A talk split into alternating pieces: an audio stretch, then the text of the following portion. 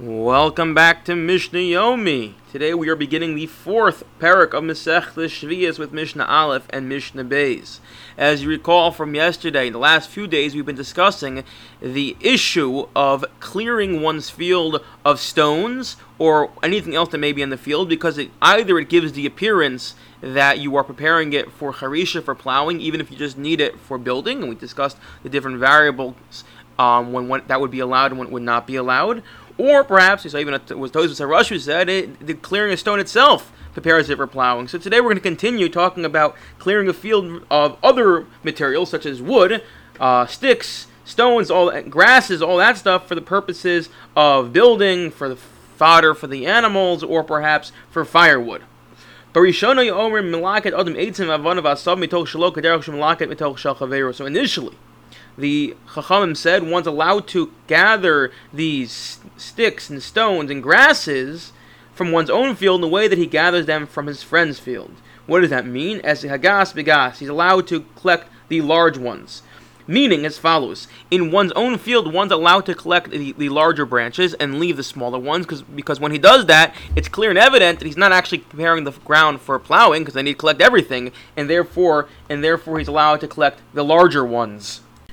Whereas in his friend's field, he can collect everything because it's not normal, it's not usual. A person goes to his one's friend's field and, and, and uh, clears their field for them. However, Misharoba over Avera, once the uh, sinners increased, meaning people who were not interested in keeping Shvius, keeping the Shemitah year. So what they they want they want to be overtly sinning. They don't want everyone talking about them behind their backs. So what they would do is they'd claim, "Oh, I'm only collecting the larger branches," but really they'd collect everything. And once those that proliferated throughout Israel, so then the sages walked back this takana, and they said,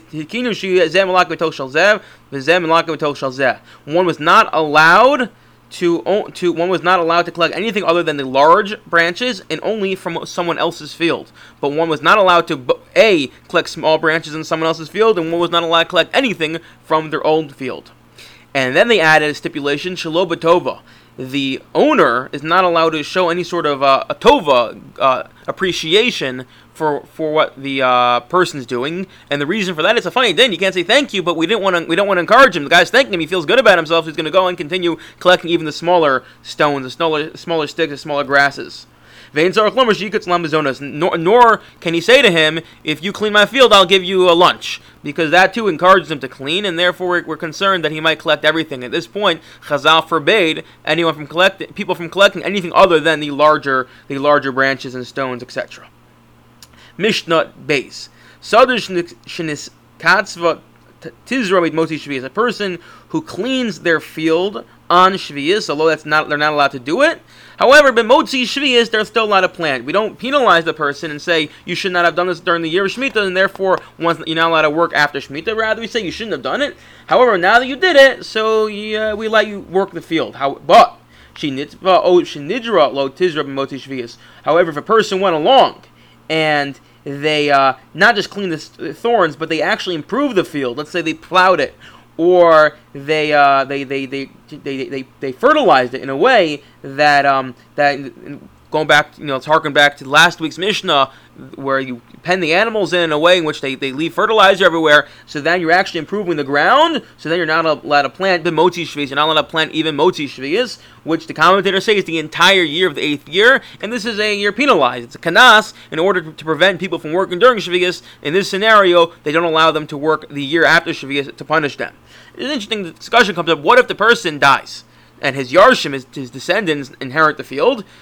Do they have to wait the year or not? So the commentators say they do not have to wait the year because it was only a kanas on the individual, but not on his children. However, he's not allowed to sell the field, and that's for obvious reasons. Because a person will have a very have a great imagination here. You know what they'll say? I'll work the field, I'll improve the field. They'll tell me I can't use it, so I'll sell it to my friend. He'll and he'll plant there, and then he'll work his field, and he'll sell it to me, and you can end up, you know, playing playing these games. And in order to prevent that, if you sell the field, it too cannot be used. It must lay fallow for the eighth year. What about produce that grows in, in a way that is be, be, not beheder, but beiser during the year of Shemitah? If a person improves their field, what happens to all the produce that grows? One is not allowed to eat the produce during the year of Shemitah. One's not allowed to, one, meaning meaning as follows that because they grew in a way that was not permitted, therefore one's not allowed to eat the produce and they have to they go to the garbage. No, one is allowed to eat them, and the reason for that is as follows: that although you're not allowed to, um, you're, you're not allowed to uh, cultivate your field during Shemitah, but if it did grow, it doesn't aser, doesn't forbid the fruit. Uh, Beis Shammai Omer Ein Ochem Perish Shvias Betova. Beis Shammai says that when, in general, you have a field that has fruit that grow by themselves, and you go in to harvest a field, you go, you say, I want some of those grapes, you walk into this big field that has a sign that says, you know, Kedusha Shvias, the farmer here is Shomer Shvias, everything is Hefker.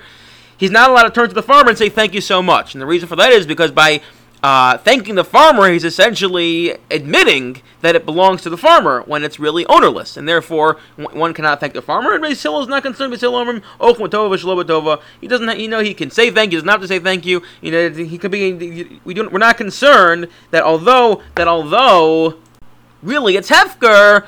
He can still say thank you. We're not. We don't have that same concern. It's not like he's agreeing uh, that it's really his or admitting it's his. Rabbi Yehuda Omer, Dvarim. Rabbi Yehuda actually has this Mishnah flipped around. Um, that Beis Hillel is the one who's more machmir. Beis Hillel says he's not allowed to eat the pears of Shvius, and Beis Hillel is the one who says he can't say thank you. And whereas Beis Shammai says you could eat the pears that were uh, improved during Shvius, and you could say thank you. And if that's true, Zumi Kila Beis Shammai, machmir Beis Hillel. So this in, uh, adds on to the opinions. If you recall back from the eighth paragraph Brachos, and we'll see when we get to Idios, Emir Hashem, where Beis Shammai is of the lenient opinion, and Beis Hillel is of the machmir opinion. I wish everyone a wonderful day.